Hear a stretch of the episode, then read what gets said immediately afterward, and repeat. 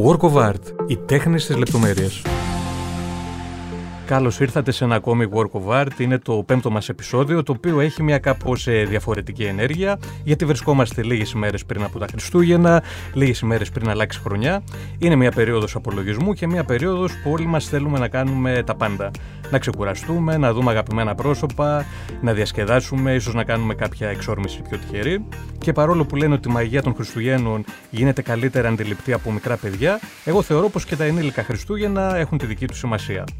Λοιπόν, σήμερα θα συνομιλήσω με μια πολύ ιδιαίτερη περίπτωση ανθρώπου. Πρόκειται για μια γυναίκα που γνωρίζω πολλά χρόνια, την εκτιμώ για πολλούς λόγους και θεωρώ πως αξίζει όλοι να τη γνωρίσουμε λίγο καλύτερα, τόσο την ίδια όσο και το έργο της. Αναφέρομαι στην Ιωάννα Νησυρίου. Ιωάννα, καλώς ήρθες. Γεια σου Μιχάλη, καλώς σε βρήκα και ευχαριστώ πολύ για την πρόσκληση. Η χαρά είναι δική μας. Θέλω να ξέρετε πως είναι λίγο δύσκολο να κρατήσουμε τους τύπους, γιατί συνεργαζόμασταν με την Ιωάννα για 4-5 χρόνια, ήμασταν στο ίδιο γραφείο ουσιαστικά, αλλά θα προσπαθήσουμε. Στο ελληνικό MTV φυσικά όλα αυτά. Ιωάννα, ας κάνουμε τις απαραίτητες συστάσεις για αρχή και ας ξεκινήσουμε από το We Need Books. Είναι η μοναδική πολυγλωσσική βιβλιοθήκη αυτή τη στιγμή, στην οποία είσαι συνιδρύτρια. Πες μας λίγα λόγια για το πώς ξεκινήσατε, ποια ήταν η αφορμή και ποια η έμπνευση. Ξεκινήσαμε πολύ αυθόρμητα, δύο άτομα, εγώ και ο Ναδίρ. Είχαμε γνωριστεί λίγους μήνες νωρίτερα και μιλούσαμε για την κατάσταση με το προσφυγικό, αλλά και γενικότερα με την κατάσταση στην Αθήνα, που τώρα έχει γίνει πολυπολιτισμική, αλλά αυτό δεν το αντιλαμβάνεται κανείς εύκολα και σίγουρα δεν είναι κάτι για το οποίο δείχνουμε ιδιαίτερα περήφανοι. Και θέλαμε να κάνουμε κάτι γι' αυτό. Ξεκινήσαμε με μια πρωτοβουλία να μαζέψουμε βιβλία σε άλλες γλώσσες, αλλά πολύ γρήγορα συνειδητοποίησαμε ότι αυτό που πραγματικά θέλαμε να κάνουμε και πιστεύαμε ότι υπάρχει ανάγκη να γίνει είναι ένας χώρος συμπεριληπτικός, με βιβλία σε όλες τις γλώσσες που μιλάνε οι άνθρωποι στην Αθήνα, ένας χώρος που θα μπορούν να βρίσκονται, να συναντιούνται, να ανταλλάζουν απόψεις, να διαβάζουν, να παρακολουθούν δράσεις και μαθήματα και κάπως έτσι να αρχίσουμε να νιώθουμε πιο άνετα ο ένας με τον άλλον. Είναι σημαντικό αυτό που λες, γιατί ουσιαστικά τη βιβλιοθήκη μπορούν να την επισκεφτούν όλοι, και μικροί και μεγάλοι, και Έλληνες και μη Έλληνες, οπότε ουσιαστικά γίνεται αμέσως, αναπτύσσεται μια αίσθηση κοινότητας με το που έρχεται κάποιος. Ναι, και έχουμε προσπαθήσει και πολύ να είναι ο χώρος ζεστός από μόνος του. Κάποιες γωνίες του μοιάζουν έτσι με σπίτι κάποιας θείας, όποτε κερνάμε κουλουράκια, κερνάμε καφέ, κερνάμε τσάι. Είναι ένας χώρος που κάποιος νιώθει οικειότητα πολύ άμεσα. Υπάρχει κάποια εκτίμηση μεγέθους για τον αριθμό των βιβλίων που υπάρχουν και το περιεχόμενό τους ίσως? Είμαστε γύρω στις 14.000. Πάνω από 30 γλώσσες, νομίζω τώρα είμαστε στις 35. Και έχουμε βιβλία για παιδιά, για εφήβους, λογοτεχνία, βιβλία τέχνης, ιστορίας, ψυχολογίας. Τώρα που κάνουμε προσπάθεια για να αναπτύξουμε και ένα οικολογικό τμήμα. Αυτές είναι οι γενικές γραμμές. Έχω και φιλοσοφία και πολιτικά βιβλία. Πριν βρείτε αυτό το εντός εισαγωγικών σπίτι σας στην Κυψέλη, στην οδός Ευβίας 7, τι θυμάσαι από την περίοδο που εσύ και ο Ναδίρ και μια μικρή ομάδα μαζεύατε βιβλία? Δηλαδή πριν βρείτε χώρο, στα πολύ πρώτα σας βήματα. Τα πολύ πρώτα βήματα είχαν και πολύ πλάκα, γιατί είχαμε ανακοινώσει τα μέσα που ήταν διαθέσιμα σε εμάς εκείνη την περίοδο ότι ψάχνουμε για ξενόγλωσσα βιβλία, και επικοινωνούσαν μαζί μας άνθρωποι άγνωστοι μέσω mail ή messenger, και κλείναμε κάτι ραντεβού στο Σύνταγμα. Εγώ θα φοράω αυτό, εσύ θα φοράς εκείνο, θα κρατάω μια σακούλα, και κάπως έτσι αποκτήσαμε τα πρώτα μας βιβλία. Μετά άρχισαν να γίνονται κούτες αυτά τα βιβλία. Έχω πάει με το αυτοκίνητο σε όλη την Αττική να μαζέψω βιβλία από σπίτια ανθρώπων. Δεν το κάνουμε αυτό τώρα. Αυτά τα βιβλία μαζεύονταν στα δικά μας τα σπίτια, εμένα και του Ναδίρ. Ήταν ένα διάστημα που εγώ δεν μπορούσα σχεδόν να ανέβω στο σπίτι μου, γιατί όλες οι σκάλες ήταν πιασμένες με κούτες. Ναι, αυτό. Πολύ κουβάλιμα, πολύς δρόμος και πολύ απευθείας επαφή με τους ανθρώπους. Απίστευτο ακούγεται. Είχες ένα όραμα λοιπόν, αφοσιώθηκες σε αυτό 100%. Η αλήθεια είναι, ακούγεται ίσως δύσκολα, αν και δεν θα έπρεπε, το να αλλάξει κάποιος τη ζωή του, δηλαδή τόσο δραστικά, γιατί είναι ταγμένος σε ένα σκοπό. Θέλω να μου πεις ποιες ήταν οι δυσκολίες που συνάντησες σε αυτή τη διαδρομή και ποια η ανταμοιβή σου μέχρι να φτάσουμε στο χώρο του We Need Books. Υπήρξαν κάποιοι που σε αποθάρρυναν, ίσως ή εσύ είχες κάποια στιγμή αμφιβολίες ή φόβους ότι αυτό που ξεκινάει ίσως δεν ολοκληρωθεί. Υπάρχει, δεν ξέρω αν είναι στη χώρα μας μόνο ή γενικότερα, μία φοβία όταν κάποιος είναι να ξεκινήσει κάτι, κάτι διαφορετικό. Πέφτουν όλοι πάνω να πούνε ότι δεν είναι τώρα κατάλληλη συνθήκη, που θα αφήσεις τη δουλειά σου ή... είναι ένας χώρος που δεν το ξέρεις. Περιέργως εγώ δεν τα άκουσα αυτά όμως. Είχα πολύ ενθάρρυνση. Και κυρίως από τον Ναδίρ, ο οποίος είναι μια πηγή αισιοδοξίας. Ήταν λίγο δύσκολο γιατί όντως δεν ξέραμε πώς γίνονται αυτά τα πράγματα. Δεν ξέρουμε πώς ξεκινάς μια... μη κερδοσκοπική οργάνωση από το πουθενά, τα νομικά, τα λογιστικά. Ήταν τρομακτικό γιατί δεν είχαμε λεφτά και δεν ξέραμε πού θα τα βρούμε και τα λεφτά, αλλά το πήγαμε βήμα-βήμα, παρακολουθήσαμε ό,τι εκπαιδευτικό πρόγραμμα πάνω σε αυτό υπήρχε.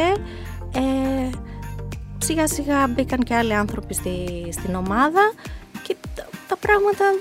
δρομολογήθηκαν και κάπως εξελίχθηκαν αβίαστα.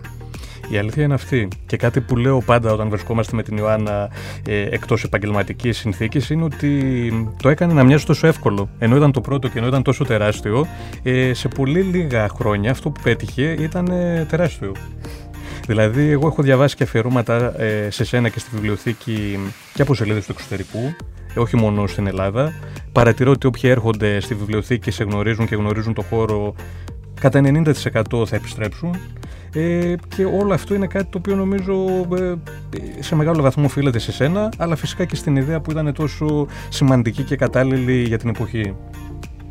Το περίμενες εσύ ότι θα πραγματικά σε τόσο μικρό διάστημα θα μπορούσε αυτό να αναπτυχθεί? Όχι, δεν το περίμενα. Και στην πολύ αρχή δεν περίμενα καν ότι θα τα καταφέρναμε. Δηλαδή ότι θα κάνουμε τη βιβλιοθήκη. Γιατί, εντάξει, πολλά ονειρευόμαστε, αλλά τι από αυτά κάνουμε στο τέλος, που φαινόταν πολύ μεγάλο. Και μάλιστα αν ήξερα τότε ότι δεν θα βρισκόταν κάποιος να μας κάνει δωρεά το χώρο, γιατί αυτό φανταζόμουν ότι θα μας παραχωρούσαν το χώρο ή από το Δήμο είτε από κάπου αλλού, και τουλάχιστον δεν θα είχαμε το βραχνά του ενοικίου. Αν ήξερα ότι θα είχαμε το βραχνά του ενοικίου, μπορεί και να φοβόμουν και να μην το κάναμε ποτέ τελικά. Απίστευτο. Ουσιαστικά η επαγγελματική σου εμπειρία και το background σου είναι στον κινηματογράφο και στην τηλεόραση. Έχεις σπουδάσει στο εξωτερικό. Θέλω να κάνω μια μικρή ερώτηση. Αν έχει μείνει κάτι που ήθελες να κάνεις και δεν πρόλαβες. Αν υπάρχει δηλαδή στα πλάνα σου να επανέλθεις κάποια στιγμή σε αυτούς τους δύο τομείς. Ποτέ δεν ξέρει κανείς. Μου άρεσε, ήθελα πάντα να γράφω για τον κινηματογράφο. Είχα ξεκινήσει παλιότερα ένα blog, αλλά δεν συνέχισε γιατί με παρέσυρε όλο αυτό που ξεκινούσε τότε. Και βλέπω όμως ότι Αυτή η αγάπη μου για το κινηματογράφο και για τη τηλεόραση βρίσκει τρόπους και μπαίνει και στη βιβλιοθήκη και σε αυτά που κάνω τώρα. Ισχύει, γιατί να πούμε ότι γίνονται και δράσεις στη βιβλιοθήκη, δεν είναι μόνο ένας χώρος που κάποιος μπορεί να πάει και να διαβάσει ένα βιβλίο. Όπως είπες, έχει διάφορους χώρους μέσα στη βιβλιοθήκη, όπου μπορεί κάποιος είτε να κάνετε σεμινάρια ξενών γλωσσών, κάνετε προβολές. Δεν ξέρω αν έχουν γίνει παρουσιάσεις βιβλίων, αλλά θα έπρεπε γιατί είναι ιδανικός χώρος. Ετοιμάζουμε τώρα την πρώτη μας. Πολύ χαίρομαι. Οπότε ουσιαστικά νομίζω υπάρχει και μια προοπτική για να γίνει ενός είδους πολυχώρος σιγά σιγά. Ναι, βέβαια. Είναι ένα πολυπολιτισμικό κέντρο. Προσφέρεται για πολλά, και όταν ήμασταν για ένα διάστημα στην πλατεία θεάτρου, σε ένα χώρο που μας είχε παραχωρήσει ο Δήμος μέσω ενός προγράμματος για κάποιους μήνες, μπορέσαμε και κάναμε 2 εικαστικές εκθέσεις, μία συναυλία, κάναμε μία ανοιχτή συζήτηση για τη λογοτεχνία. Γενικά είμαστε ανοιχτοί σε οτιδήποτε ταιριάζει με αυτό που κάνουμε. Δηλαδή την προαγωγή της διαπολιτισμικότητας. Ναι, βέβαια. Οπότε σίγουρα και οι γνώσεις που ήδη έχεις μπορούν να βοηθήσουν. Να ρωτήσω κάτι. Η μητρότητα σου ενίσχυσε το αίσθημα της συμπεριληπτικότητας με έναν τρόπο, ή το αίσθημα του δικαίου για τις επόμενες γενιές σε επηρέασε κάπως έτσι, ή ήταν κάτι που ήδη υπήρχε μέσα σου? Νομίζω ότι υπήρχε από πριν. Δεν ξέρω γιατί. Έχω αναρωτηθεί αρκετές φορές, γιατί και η αδερφή μου είναι έτσι. Αλλά με τον Νικόλα τώρα θέλω να γίνουν τα πράγματα πιο γρήγορα, και δεν έχω τόσο μεγάλη ανοχή σε κάποιες έτσι αντικοινωνικές συμπεριφορές. Ναι, μου αρέσει πολύ που τα παιδιά τώρα μεγαλώνουν δίπλα σε παιδιά από άλλες κουλτούρες, που μπορούν να έχουν φίλους που φέρνουν άλλες ιστορίες μαζί τους, και που μαζί μπορούν να δημιουργήσουν φιλίες, να δημιουργήσουν σχέσεις, να δημιουργήσουν αργότερα εταιρείες. Ναι, βέβαια, φυσικά. Και νομίζω ότι επί της ουσίας είναι η πρώτη γενιά που θα συναντήσει μια παγιωμένη κατάσταση. Εμάς μας βρήκε λίγο σε ένα μετέχμιο. Στην αρχή κάποιοι ίσως να πίστευαν ότι αυτό έχει μια ημερομηνία λήξης, ότι είναι μια προσωρινή κατάσταση και σε λίγα χρόνια θα είμαστε όπως ήμασταν πριν 10 χρόνια. Νομίζω αυτή η γενιά θα τους συναντήσει και καταλαβαίνει ότι είναι άνθρωποι που θα μείνουν και που πρέπει φυσικά να είναι ενταγμένοι στην κοινωνία μας ισότιμα. Γι' αυτό δεν καταλαβαίνω κι εγώ όλη αυτή την αντίσταση στην ένταξη ανθρώπων που δεν είναι από την Ελλάδα. Αφού είμαστε όλοι εδώ, γιατί να μην είμαστε ισότιμα και ενωμένοι, βεβαίως.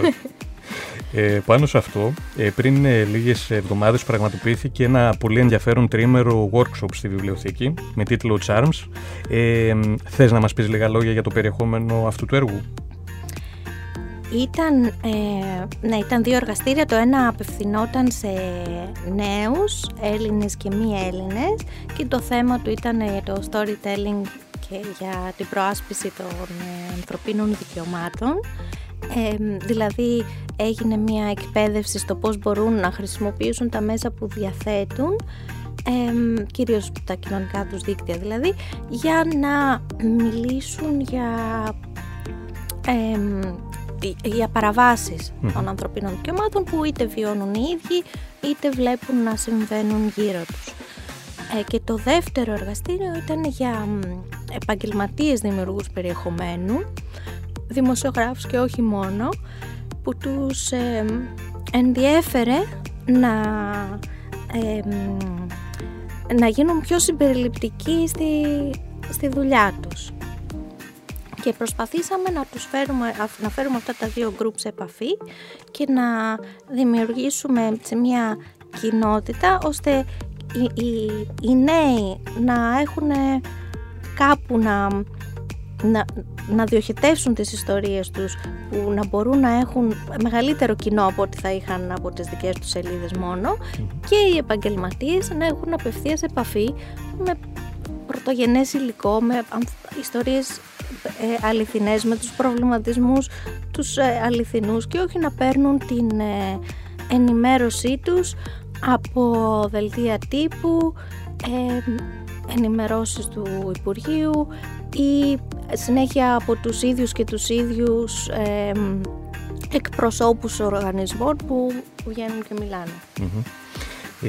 Στα ελληνικά media, ποια είναι τα συνηθέστερα στερεότυπα που έχεις εντοπίσει, στερεοτυπικές απεικονίσεις, και τι θα μπορούσε να αλλάξει κατά τη γνώμη σου, και φυσικά ως συμπέρασμα από αυτό το εργαστήριο του Charms? Για μένα το πιο αισθητό πρόβλημα είναι ότι πολλοί άνθρωποι είναι αόρατοι στα media, δεν εκπροσωπούνται, δεν απεικονίζονται, είναι σαν να μην υπάρχουν. Τώρα μπορώ να πω ότι δεν είναι τα νούμερα, δεν έχουν δημοσιευθεί πουθενά τα νούμερα, αλλά μπορεί κανείς να υποθέσει ότι γύρω στο 5% του πληθυσμού δεν είναι Έλληνες. Πού φαίνεται αυτό στα media? Θα έπρεπε, γιατί είναι η καθημερινότητά μας, είναι οι άνθρωποι που μας εξυπηρετούν σε τόσα πράγματα, είναι οι φίλοι μας, είναι οι γειτονές μας. Θα έπρεπε κάπως να τους βλέπουμε και στα media, είτε να μιλάνε σε εκπομπές, είτε να είναι χαρακτήρες σε σειρές, ακόμα και σε διαφημίσεις, δηλαδή. Ναι. Από εκεί και ύστερα τα στερεότυπα είναι ότι είναι αρκετά, ναι. Μπορεί κάποιος να ορίζεται τελείως από την εθνικότητά του. Δηλαδή όλα του τα άλλα χαρακτηριστικά εξαφανίζονται και είναι, ναι, ο Αλβανός, η Ρωσίδα, η Φιλιππινέζα, και αυτό κουβαλάει μαζί του κάτι το οποίο είναι τελείως φτιαχτό. Για να μην πω για τις ειδήσεις, που εκεί υπάρχουν σοβαρά προβλήματα που πρέπει να λυθούν θεσμικά. Αυτό που συζητήθηκε και στα εργαστήρια είναι ότι πρέπει να υπάρχει ένας κώδικας δεοντολογίας στα κανάλια, και θα πρέπει να τον ακολουθούν οι δημοσιογράφοι. Είναι πραγματικά ανεξάντλητο το θέμα όπως το περιγράφεις, και μάλιστα τώρα όση ώρα μιλούσες σκέφτομαι ότι πραγματικά σε ελληνική σειρά δεν έχουμε δει ποτέ χαρακτήρα μη Έλληνα να μην είναι καρικατούρα. Αυτό είναι μεγάλη αλήθεια. Πραγματικά δηλαδή δεν μπορώ να φανταστώ να έχουμε μια γυναίκα, ας πούμε, η οποία είναι από τη Ρωσία και να μην υποδίεται ένα ρόλο, ξέρεις, ότι δουλεύει στη νύχτα, ή ότι είναι γραμματέας, ή ότι είναι καθαρίστρια. Δηλαδή δεν θα μπορούσε να είναι μια βασική ηρωίδα σαν όλους εμάς, καθημερινή, με όλες τις ιδιότητες ενός συνηθισμένου ανθρώπου. Πρέπει να είναι όλα στην υπερβολή τους για να το αποδεχτούμε.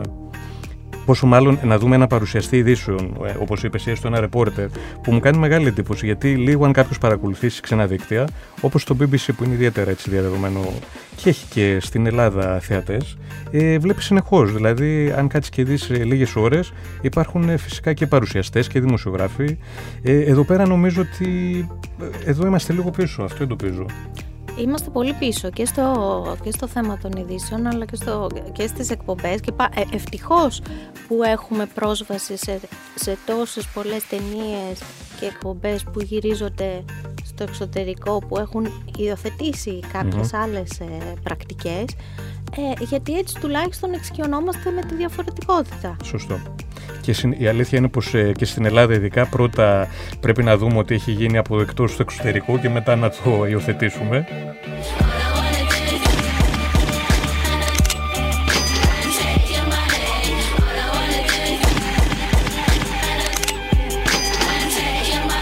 Πιστεύεις η αρχή θα γίνει άμεσα, θα αποκτήσουν αυτά τα άτομα ορατότητα στα ελληνικά media, μέσα μαζικής ενημέρωσης και ψυχαγωγίας στο προσεχές διάστημα?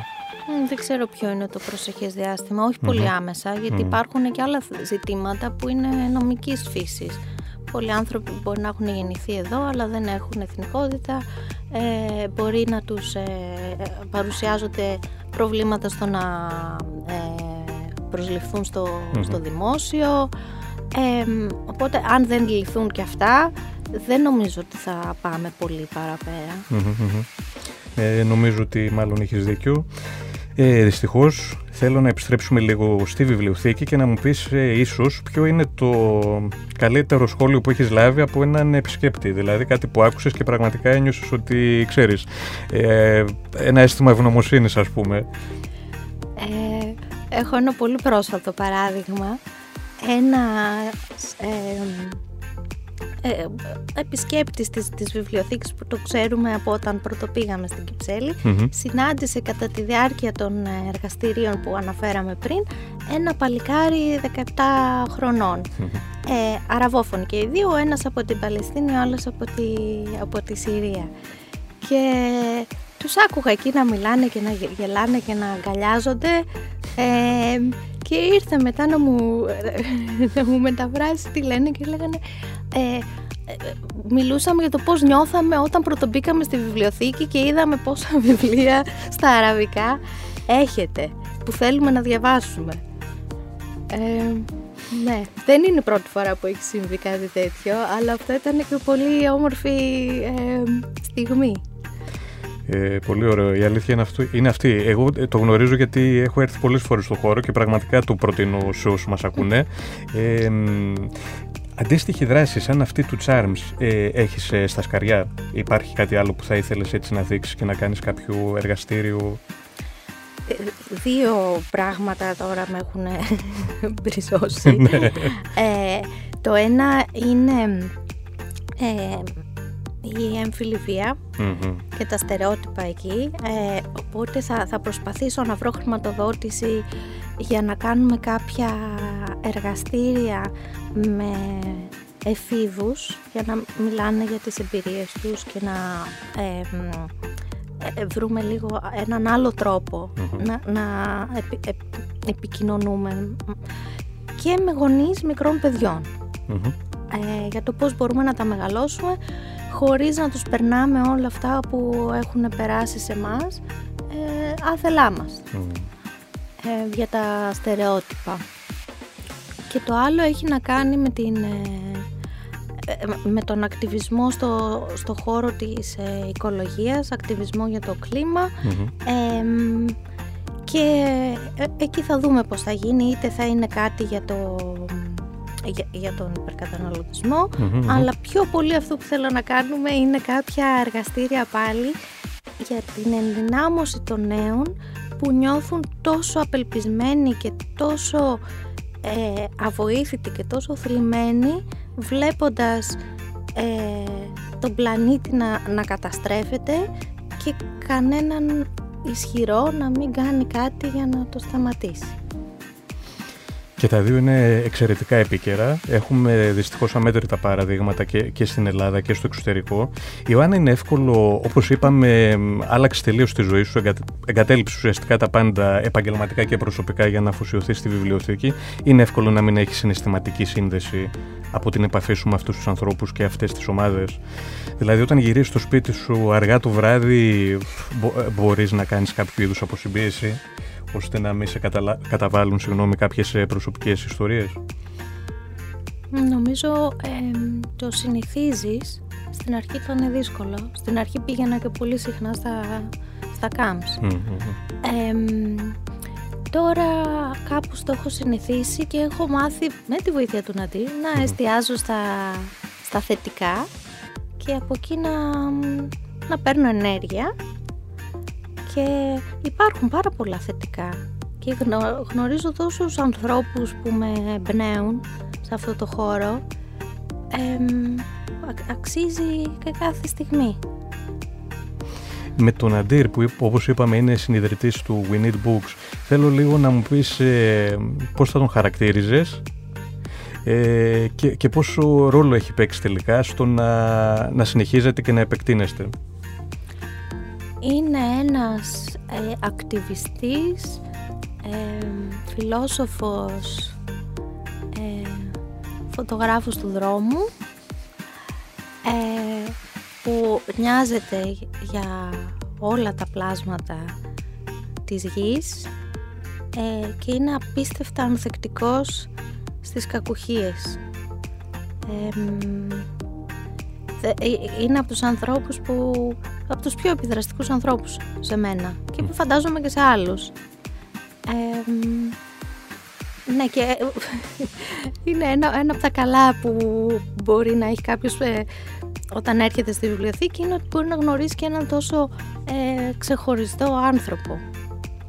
Είναι μια ιδιαίτερη φυσιογνωμία, αλήθεια είναι, και εξωτερικά και εσωτερικά φυσικά. Θέλω να μου πεις πώς θα περάσει τα φετινά Χριστούγεννα. Δεν μπορώ να πω ότι είμαι και απόλυτα βέβαιη, παρόλο που είμαστε πολύ κοντά στα Χριστούγεννα. Θα ήθελα να μπορούσα να ταξιδέψω, αλλά λόγω των συνθήκων αυτό δεν είναι πολύ καλή ιδέα.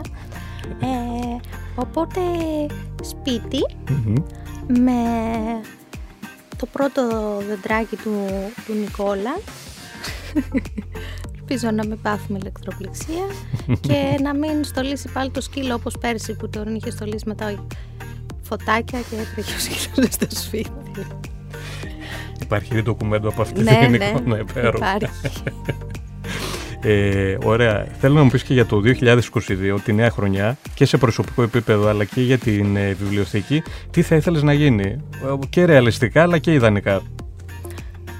Για τη βιβλιοθήκη θα ήθελα να αποκτήσει λίγο ανεξαρτησία σε ένα βαθμό οικονομική, δηλαδή να μπορεί να στηρίζεται στα μέλη. Τώρα που έχει γίνει δανειστική η βιβλιοθήκη, μπορεί κανείς να γραφτεί και να δανείζεται βιβλία, και έτσι εξασφαλίζουμε κάποια χρήματα για τα βασικά έξοδα. Θα ήθελα λοιπόν αυτό να πάει πάρα πολύ καλά για να μας φύγει αυτό το άγχος του ενοικίου. Βέβαια. Και από εκεί και ύστερα για όλα τα άλλα θα βρούμε. Δεν ανησυχώ. Και για μένα προσωπικά θα ήθελα να περάσω περισσότερο χρόνο με τους φίλους μου. Νομίζω ταυτιστήκαμε όλοι εδώ πέρα στο χώρο. Νομίζω ότι κάπου εδώ πρέπει να ολοκληρώσουμε την κουβέντα μας. Ελπίζω να πέρασε καλά. Πάρα πολύ ωραία πέρασα.